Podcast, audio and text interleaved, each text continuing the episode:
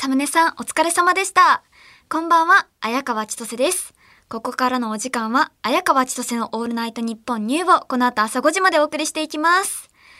4月ラストの生放送です。ということは、ゴールデンウィークが近づいていますね。もうウキウキですよ、私。今年のゴールデンウィークは、正式にリリースされてる連休は、なんか短かったんですよ。5月3日から6日までの4連休で、その前に29日が昭和の日で、1日だけ休みになってるから、こうなんかうまいことね、休めば、こう、昨日から6日まで、最大11連休に突入してるみたいですよ。いやー、すごい。もう11連休取れたらもう何しようかね、想像が。いろいろ膨らむばかりですよね。いやー、私もいいな。うまいこと休めばだけどね。これ休めない人の方が多いんじゃないいや、残念なことに。闇のゴールデンウィーク11連休休めた人がいると睨んじゃいますよ、私。休めたの？私は全然休めなかったのにってちょっと格差が生まれちゃいますよね。この11連休は土日が休みであることと28、31、2を何かしらのね方法で休みにすることが発動条件です。さあ皆さん、有給をね使わないと無理なんですよ。私は会社員じゃないので有給とかはあんまりよくわからないんですけど、言葉だけ知ってるんですよ。なんかあんまりわかんないけど大型連休にする気満々で、こう、有給お願いしますって出したら恥ずかしかったりするんですかねえ、どうなんですか？こうみんなの目とか、うわ、あいつ、私みたいに、うわ、あいつ、取ってるよ、11連休、休む気満々だよって、こいつめっちゃゴールデンウィーク楽しもうとしてんじゃんださーって思われたらどうしようみたいな。あと、私はもうなんかお土産求められるみたいな。なんかどっか行くんじゃないかと思われて、お土産を買わなきゃいけないっていうのもちょっとプレッシャーじゃないですか。ちょっとストレスあると思うんですよね。ゴールデンウィーク長くしたいから休みますが、こうね、もう許される、社会的に許される休み方であってほしいです。まあ、実際はダメらしいですけどね。私もそういう人がいたらちょっと言いますよ。休むんですね。11連休。いいなぁ。私も休みたいのになとか言ってちょっとプレッシャーかけちゃったりしちゃいます。まあ私みたいなのがいるからね、11連休気楽に取れないんですよ。まあでも私が11連休もらったら即アイスランドに行きますね。これは11連休もあったら海外に行きたいですよ。11連続オーロラアタックですね。なんかツアーとかに頼ってもいいんですけど、私はこう一人でこうオーロラチャレンジしてみてもいいかなと思って、野良で無謀ですけど、まあちょっとそういう夢はありますけどね。オーロラって2日3日に1回の確率で見れるらしいから、11連休もあれば絶対見れるんですよ。3回は見れるっていう、あんななんかレアっぽいじゃないですか、オーロラって。でもそれが3回も見れるんですよ。でオーロラが見れるのは18時から1時の時間帯で、一晩でだからだいたい 2,3 回見れるっていう、結構な頻度で見れますよねそんなに見れないと思ってたから、あれそんな1日で見れるんだったらいいじゃんって思っちゃうんですけど、そのオーロラを見れる条件がオーロラベルトの都市であることと、こう十分暗くて空気が澄んでることが必須らしいです。まあでもいけるんじゃないかな。なんか澄んでそうですよね、ずっとオーロラ見るためのアイスランドってなんかずっと空気、自然、なんかうまい空気って感じなんで見れそうですけど、でもそんな、 なんか一晩で 2,3 回見れるんだったら、その1回見たらいいやってなっちゃうのかな。私どうなんだろう。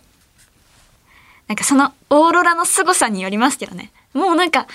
オーロラって、まあ、20秒ぐらいからが基本で、20秒ですぐ消えちゃう時もあるらしいんですよ。だから20秒で消えちゃったらちょっと惜しいかな。もうここに来てその20秒でその目的が終わっちゃったら悲しいから、そう大きさの違いとかもあってね、もっとでかいのが見たいとか上を目指しちゃうのかもしれない。私ちょっとそういうのは待てますからね。だからそうだね、ちゃんと、まあ、何時間も待って2、3回は見ようかな。でも1日でいいかな2日目とか3日目とかちょっとそれは厳しいかな。プロじゃないですか、そんな。私別にオーロラ綺麗に撮れるわけじゃないし、なんかすごい一眼レフとかもう絶対に綺麗に撮れます、もう最高のオーロラを撮ってみせますっていうプロの人だったらもう張り込みみたいな感じでずっといるかもしれないけど、いや私は多分スマホしかないしiPhone でもねえ撮れる？現れるのかな。でもなんか月とかって綺麗に撮れないじゃないですか、あんまり。でもオーロラ撮れるんだと、まあ iPhone でいいかな私はそのオーロラを見るために一眼レフ買うっていう度胸はあまりないですね。ね、あとめっちゃ寒いし長いこと待つのも大変そうですよね。防寒とかどんぐらい必要？私の知ってる防寒ってヒートテックしかないんですよ、うん、最高の防寒なんかヒートテック重ね着これが最高の防寒なんですけどダウン重ね着、なんか私愛媛ってあったかいところなんであんまり重ね着をしたことがないから、ダウンを重ね着って言ってもなんだろう、ちょっと薄いダウンあるじゃないですか、あれ1枚と上にコートみたいなそういう重ね着したことないんですよ。あ、ノースフェイスね。ノースフェイスはなんか着てればもうヒートテックなくていいかなみたいなまあ甘ちゃんなんですよ考えが。だからちゃんと調べてから行かないともう全部凍りますよね、まつげとか顔とか。なんかもう帰ってこないかもしれませんよ、アイスランドから怖い怖い怖い。ヒートテックじゃダメってことですよね。うん。あ、ダメです。だから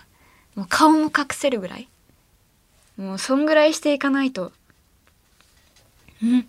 息を吸うのが大変なんですか。そんなに私は過酷な状況でオーロラを待とうとしているのですか。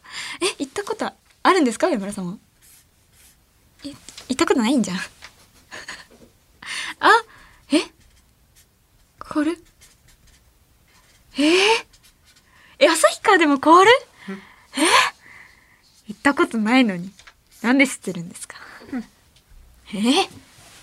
友達が言ってたんだ。まあ友達が言ってたんならちゃんと隠してたら大丈夫。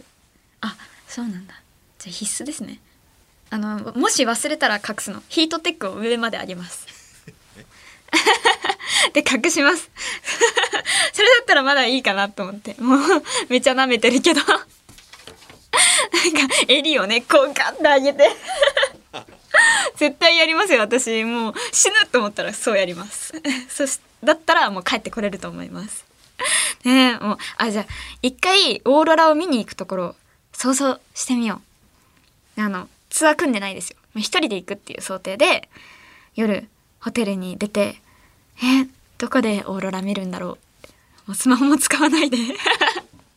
でフロントの人にね、ホテルのなんかどこでオーロラ見ればいいですかって聞いて、でオーロラはあっちで見れますよって言われて、ありがとうございます。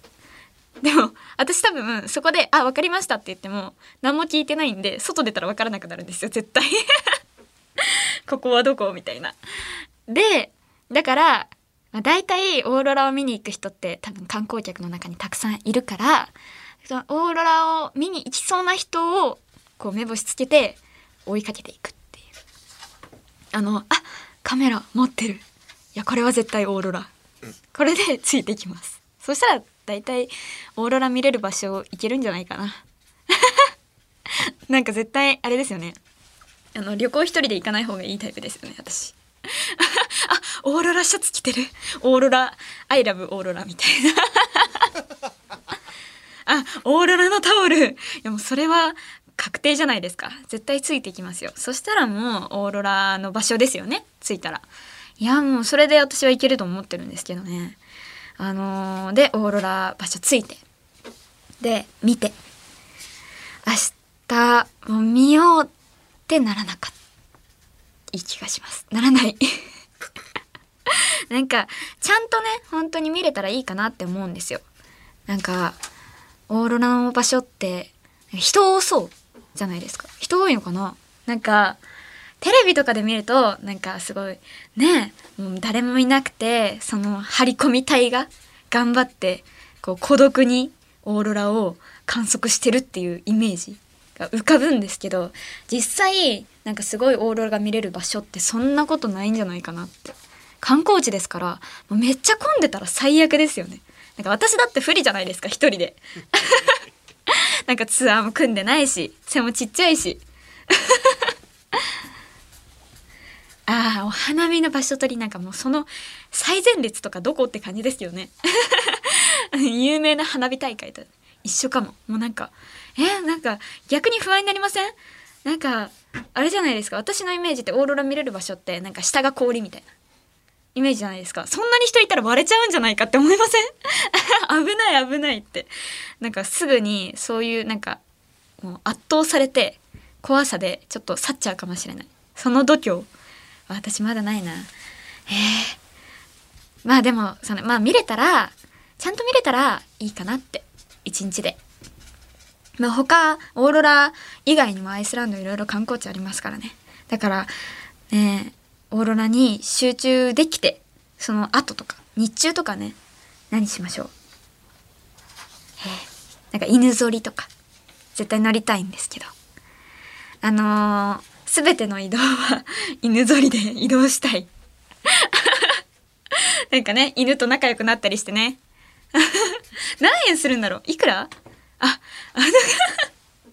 こうやってちゃんとねもう操縦してね自分でねもうそんなにできるのかな犬ぞりって。でもその犬ぞりの犬って頭良さそうじゃないですか。だからなんかちょっと私がよく言う観光地を言っただけで連れて行ってくれそうどうですかそんなことないのかな。もう本当にオーロラって言ったらオーロラの場所にピューンって、ここがありがとう、いいですね、夢がある。でもなんか私今言ったのはなんか観光地の犬ぞりのイメージでなんか浅草の人力車みたいな簡単に言ってますけど犬ぞりって街で乗れるのかな。まず道路交通法そんなにどんな速さなのかも分かりませんよね。どんぐらいの速さで走るのか、なんか車よりは遅いかな。車より速かったらもう怖いですよね、めっちゃ。しかも何も守られてないじゃないですか放り出されそうじゃないですかポンって。そうですね、馬は車両扱いか。じゃあ犬も車両扱いなのかもしれない、めっちゃ速いから。アイスランドでは犬がか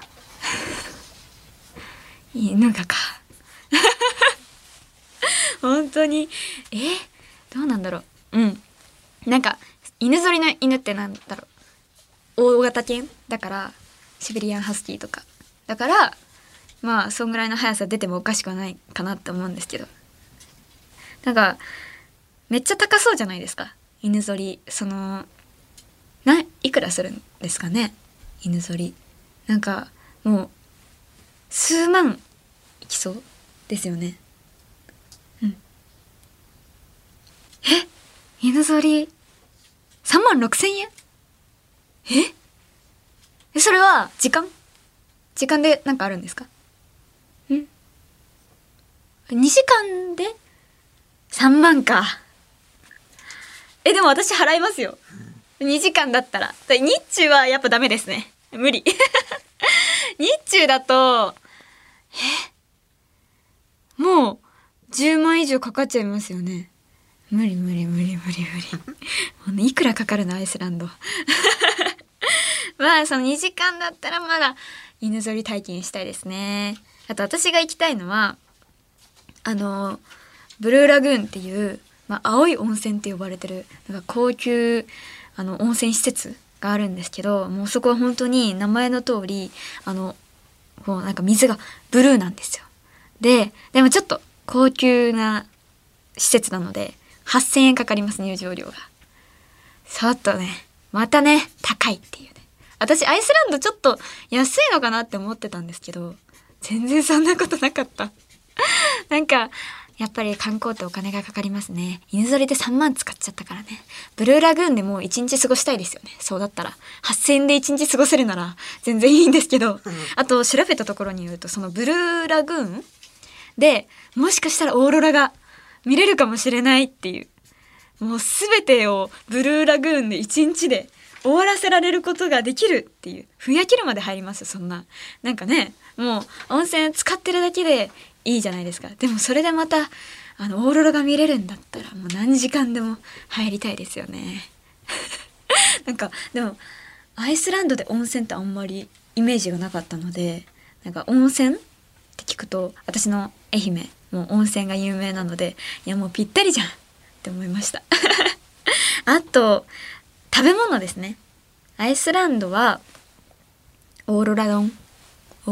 があるんじゃない？なんか名物みたいな。そんな日本みたいなことないかなオーロラソフト絶対ですよね。なんか日本特有なのかなあれって。そんなこともない。なんかご当地ソフトとかありますよね。オーロラバーガー絶対ある。あ、ポテトチップスオーロラ味もう観光地じゃないですか。もうオーロラで売ろうとしてる全部。いくら丼に引っ張られてますけど、オーロラ丼何が乗ってるのかな、何が乗ってるんだろうなんかちょっと想像したらモザイクかかってるみたいじゃないですか虹色のソースみたいなキラキラなんかちょっとモザイクっぽくて何が乗ってるか得体の知れないものみたいに思いますよね原宿めっちゃ派手。ちょっとアイスランドのイメージと合わないよね。でも私あれですよ、オーロラ丼じゃなくてアイスランドは多分ロブスターとかラム肉が有名って出てきたんですけど、どっちも食べたことないんですよ私しかもここでロブスターが出てくるっていう。またね、ロブスターってエビですよね。エビかみたいな。エビの仲間カニ、エビ族カニかみたいなそんなことはない。どっちか微妙。伊勢エビっぽい形してるから、まあエビかな。まあエビなんですよロブスターっていうので、そのロブスターね、私あんまりエビ食べたことないから、もちろんロブスターも食べたことないですよ。だからね、初ロブスターアイスランドで食べるのもいいんじゃないですか。ラム肉もジンギスカンを私食べたことないから、それはラム肉食べたことなくて。でもあれですよね、ジンギスカンっていうと北海道のイメージがありますけど、ディレクター上村さんの Q シートにはですね、なんかこの時期は北海道がおすすめですよって北海道の観光情報がめっちゃ載ってるんですよ上村さん観光ビジネスにまで手を広げてこの時期の北海道は甘エビが美味しくて、甘エビ祭りなんかも開催されてるんだって。甘エビね。でただし綾川さんの大好きなイクラですが、旬は9月から11月、かっこいつ食べても美味しいけどねって書いてるもうなんか勝手なことばっか書いてるんだよね勝手にQ シートの中で喋り出してる。もう紙の中でラジオやらないでくださいねこれかっこいつ食べても美味しいけどねこれなんか絶対私呼ばないじゃないですかこんなのもう絶対に上村さんの独り言ですよねこれもう他の番組の時もこんな Q シート書いてるんですか？あ、書いてない。なんで書いてないのなんでですか？私だけこんなオープニング2行？もう2行どころじゃないですよね。これ数えられないぐらいの量が Q シートの中にありますけど、私だけ私のこのラジオで発散してる書きたいことをバーって私だったら書けるだろうと思っていやもうそれぐらい溢れ出てるんですよもうエビをねエビフライでしか食べたことない人間にね甘エビがおすすめみたいな言われてもわかんないのよ。なんか普通のエビに比べて甘いんだろうけど普通のエビさえ知らないからどんぐらい甘いんだろう。キャラメルくらいキャラメルぐらい甘かったらなんか嫌じゃない？ね、もうデザートじゃないですかそんなの。そんなに甘くないか。なんかイエーってご飯の上に甘エビ寿司あれ甘エビじゃないですか。そんなに甘かったら全然ご飯と合わないですよ。あとは私なんかまああれそういうキャラメルとかデザートの甘さだから絶対ないとして野菜とかで甘いっていうとトウモロコシがコーンが甘いイメージがあるんですけどどうですかコーンと甘エビどっちが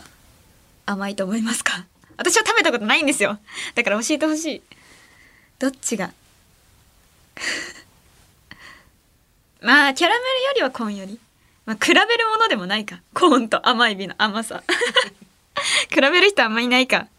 キャラメルでもキャラメルエビなんかキャラメルみたいに甘いエビじゃないですか甘エビだからキャラメルエビってことなんじゃないですか。キャラメル可愛いですよねキャラメルエビって何ですか、もうなんだろう変なこと言わないでキャラメルよりは甘くないのも私分かってるよもう変なことばっか書いてキャラメルとか言っちゃったよ。もう上村さんお忙しいんでしょうけどねちょっと落ち着いてください。Qシートに現れちゃってますはいこの前ね時間が空いてたから池袋に行ったんですよ。で池袋でカフェに寄ろうと思ってでそしたら池袋の米田コーヒーに行こうと思ってそしたらめっちゃ並んでてで私最初その米田に入るまでその並んでることに気づかなかったんですよ。でなんでかっていうとなんか今時この発見できてその列に並ばなくても別のところで待ってればなんか呼び出しがかかるみたいなそういうのがあるから今時列並んでないんですよだからわからないで私入ってこう発見してみたら17組待ってて17! でもここで負けちゃダメだと思ってねなんか、ちょっと騙された気分なんですけど発見してでももうなんかその紙を持ったまま私は外に出てましたねそのまま紙をくしゃくしゃにしてもう絶対にもういいやと思ってそのままねポイはしないですけどカバンの中にそっとしまいましたねでなんかでもなんかカフェで過ごしたかったんですよ時間も空いてたからで私東口のコメダに行ってたから西口に私が好きなカフェがあるんですけどそこに行こうと思って東口から西口まで駅を通ってもうずっと歩いてってもうヘトヘトになりながらそしてそのカフェに着いたんですよ。そしたらまた並んでるんですよここも。もう本当に池袋混みすぎ、もうヘトヘト何なのちょっと切れかけてましたね一人でなんかイライラしながらでも30分ぐらい並ぼうかなって思って、そんぐらいの列だったので並んでたんですよ。でなんかそのカフェが店員さんが本を紹介してるカフェでなんかその店の外側にも本棚があってすごいたくさん本が並んでるんですけどその本のタイトルは隠されてて紹介文店員さんが書いた紹介文ポップみたいなものがその本に一つずつ書かれてるんですよ。でタイトルが隠された紹介文だけを見てなんか好きそうな本を見つけたらそれを買うみたいなカフェなんですけど私はそこでね本買ったことないんですけどなんかすごいねナンバリングされてて1から1000ぐらいまで本があるんですよ。だからそれを見るだけでも時間つぶしにはなるじゃないですか。で並んでる間は1000本があるからどんな本なんだろうって買ってないからどんな本なのかわからなかったんですけどなんかこういう本かと思って外戻してそういうのを繰り返してました。でそういうことしてると時間が来て入れたんですけど、もうその時点で私疲れ切ってて、でしかも一人でいたからかね、やった入れたって思って入れて、そしたら店員さんがね案内してくれた席がもう出口にめっちゃ近いんですよ。くそこいつ私が一人だと思ってって思って、もうほぼ外でなんか並んでる人も見えるんですよ。で恥ずかしいんです。なんか並んでる人がこっちを向きながらずっと待ってるから、私が何してるかめっちゃ丸見えなんですよね。なんかすごい居心地が悪くて、でなんか早くお前ずっといないで出ろよみたいな、まだ入ったばっかりなのにそういう目を向けてきてもう私はいたたまれなくなって、なんかちゃんとねMacBook を持ってってたので、それでちょっとね優雅に何かしようかなとか思ってたんですけど、ちょっと恥ずかしくて20分で出ました30分並んで20分で出た。でそのまま家に帰りましたもうねカフェで過ごすのむずい、私には無理でした。もう並びません、並ばないところを選ぼう、うん、それでは今週も始めていきましょう。綾川千歳のオールナイトニッポンニュー。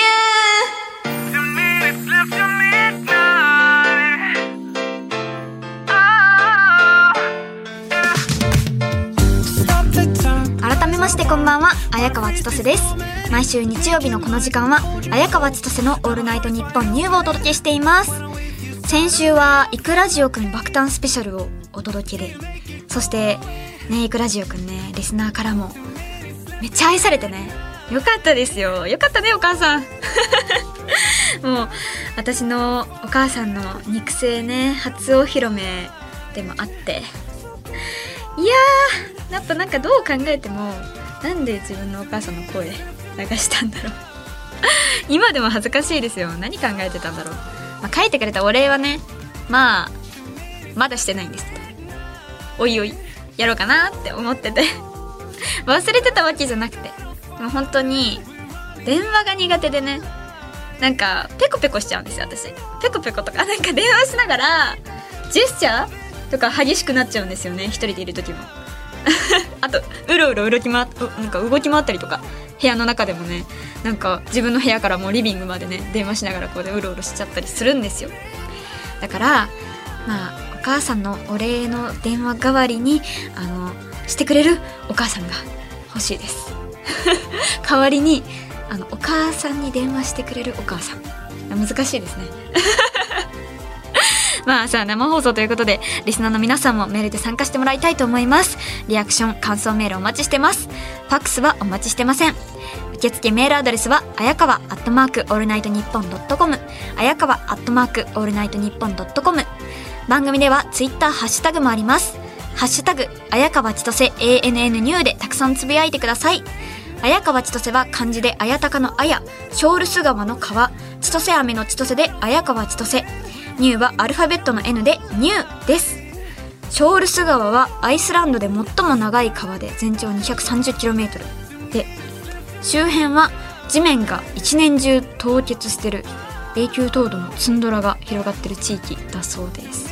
一年中地面が永久に凍ってるような地域ってね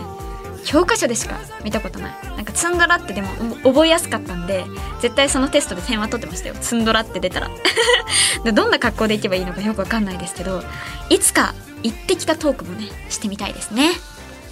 てことで綾川千歳のオールナイトニッポンニュー、ぜひ最後までお付き合いください。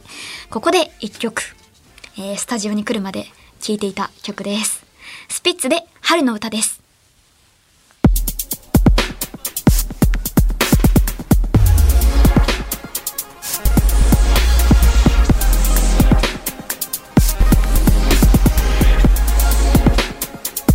綾川千歳のオールナイトニッポンニュー。綾川千歳です。この時間は綾川千歳のオールナイトニッポンニューをお送りしています。それではこちらのコーナーに参りましょう。大人。まもなく20歳を迎える私、綾川千歳に番組をお聞きの大人リスナーの皆さんから大人とはこういうものであるという指標を送っていただきます。大人とは一体何なのか、今夜も学んでいきましょう。神奈川県ラジオネームエルトベールアンファン。大人とはすぐ帰るものである。わかる。どの場面でもってことですよね。これはなんか飲み会でも何でも仕事でももう良きタイミングで切り上げることができるっていうのはいいですね。大人だなって思います。まあでも私も卒業式ですぐ帰ったから大人ですかね。すぐ切り上げることができたっていう次、神奈川県、ラジオネームエルトベールアンパン。大人とはセミが手づかみできないものである。あ、できないものなんですね。まあ、そっか。なんか子供がはしゃいでめっちゃセミ持ってるイメージがあるんですけど、私手づかみできますよ。全然できると思います。全然見かけないですけどね。こうね、なんだろう。なんか下に落ちてるセミで、なんだろう、危ないところにあったりとか、誰かが踏みそうだったり、ちょっとかわいそうじゃないですか。こう余裕でこうピョってやってピンってピョってそれはまあできますよ。なんか別にそのセミを持って帰ろうとかそんな虫好きではないんですけど、ちょっと触るぐらいなら全然平気です。あとなんか打ち合わせでね、喋ったことなんですけど、なんかゴキブリを触れるかみたいな。ゴキブリ触ろうと思っても速さで触れなくないですか？でも私一回ゴキブリ見たことあるんですけど、追いかけてましたなんか触れないかなと思って追いかけてたけど、速すぎてなんかすぐどっかにいなくなっちゃって、でも別に悲鳴あげたりとかそんなにことはせず、逆になんか新聞紙とかで叩いて倒そうとする人いるじゃないですか。すごくないですかゆっくりだったらまあまだ触れるかな。触れって言われたら触りますよなんだろう、そんな脅迫まがいみたいなこと言わないかもしれないけど、みんななんかそうですね、なんか出してって、この家から部屋から出してって言われたら、まあしぶしぶいいですよって言って出しますよ私でもこう死んでたらね、ちょっとかわいそうだからどう扱っていいのかわからないし、それはちゃんと紙に包んで捨てますけど私でもそれを言ったらみんなにめっちゃ驚かれました。どん引かれましたねえ、なんかあれみんな大人なんだね。変かな、変、あ、かっこいいかっこいいって言われた。大人よりかっこいいの方がいいから私はちゃんと虫を触れる人です次、ラジオネームジョン・タイガー。大人とは自分の誕生日は自分へプレゼントを買うものである。おー、私はまだね、自分へのプレゼントを買ったことがないです。しかもちゃんとした、なんだろう、誕生日プレゼントにあった高いプレゼント、バッグとかアクセサリーとかそういうのを買える、自分に買える人って大人ですよね。いやー、まだ早い私には。なんか親にもらったりとか、でも別にバッグとか誕生日に特別って言ってもらったことはあんまりないんですよ。だから誕生日によくもらうのはお花。私は親にお花を買ってもらったりはしますね物じゃないんですよ、あんまり。だからまあ自分で買うのはまだもうちょっと先かな、そういう高いプレゼントは。では次、ラジオネーム頭の上にボタン持ち。大人とは冬に雪が降ってきてもはしゃいだりせず、交通機関の心配をするものである。私は大はしゃぎですよもう半ズボンで駆け回りますよあ、雪だばーみたいなキャーバババーつってみたいな転んじゃってもうそんぐらい私ははしゃぎますよ。でもね、愛媛あんまりそんなに積もるぐらい降ってる雪まあ、あんまり見たことないから、もうだから大はしゃぎですよ。こんな雪がね積もってたらもう雪だるまとか作っちゃったりしますよ絶対。だから大人ではないですまだ。でも大人にならなくてもいいと思いますよこれは。次、大阪府ラジオネームノーマルの丸。大人とは折りたたみ傘をきれいに閉じれるものである。無理ですね私これ絶対に買った時の綺麗さはもう戻らないですよ。みんなちゃんとその買った時の綺麗な状態に戻せますか？あ、戻せる上村さんうなずいている嘘だよ絶対見せてほしいもん。なんかもう一回開いて閉じてやってみてみたいな。あ、ちゃんと膨らみ不可能ですよ。無理無理無理。もう私なんかもう袋をなくしちゃうぐらいですよなんかペラペラだからすぐなくしちゃうんですよあれ。もう袋に入れる以前の問題でもう買った時の綺麗さに戻ってくれる傘が欲しいです。では次、大阪府ラジオネームノーマルの丸。大人とは財布に入れてるいろんなカードが綺麗に整理されてるものである。あー、ポイントカードね。いろんなカード、私も財布に入ってるんですけど、なんか今見てみる？ポイントカード恥ずかしい見てみますか？はい、私の財布これは私の財布です。じゃじゃーん。これは紫陽花色です。ちょっと青とピンクのグラデーションのかかった財布なんですけど、これは何でしたっけ、すごい金運が良くなる日ってあるじゃないですか、一粒万倍日みたいな。その時にお母さんに買ってもらいました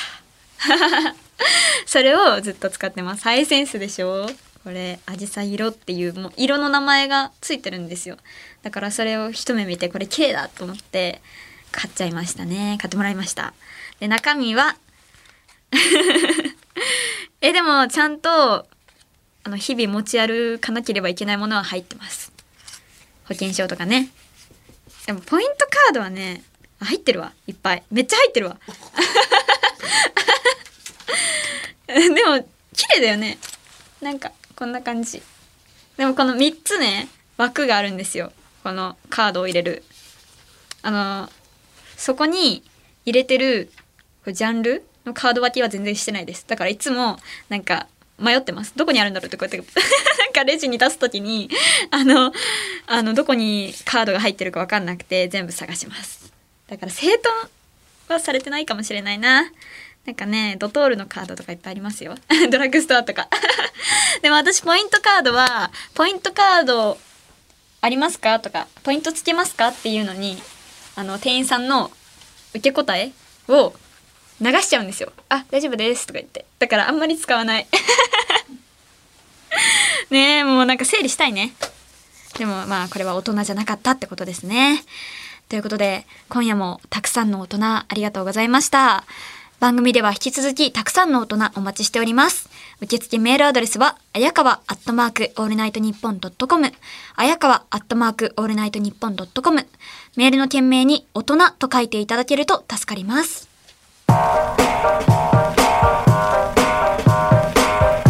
綾川千歳のオールナイトニッポンニュー。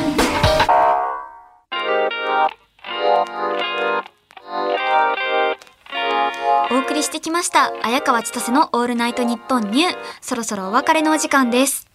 今夜の放送は月曜日のお昼12時から日本放送ポッドキャストステーションをはじめとした音声配信プラットフォームで好きな時間に楽しむことができます。ぜひこちらでもチェックしてください。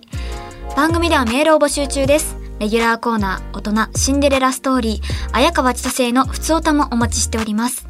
コーナーの詳しい概要は綾川千歳 ANN ニューの告知の担い手上村アンナのツイッターに載ってますので、そちらでご確認ください。ってことで甘エビはいちごミルクより甘いスペシャルと題してお送りしてきた今夜の放送ですがね、このラジオね定期的にエビ塾になるのなんとかしてよ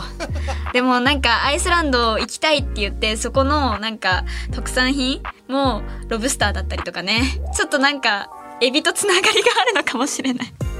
どうにかしようとしても絶対エビに近づいていくっていうね。でもそんな甘エビが甘いわけないからエビはもうエビフライでしか食べたことないの。もうだから私にエビの話もしないで。もう日本放送でお聞きの方はこの後朝5時からエビ柳違う、上柳でした。あ、もうここまでのお相手は綾川千歳でした。バイバイ。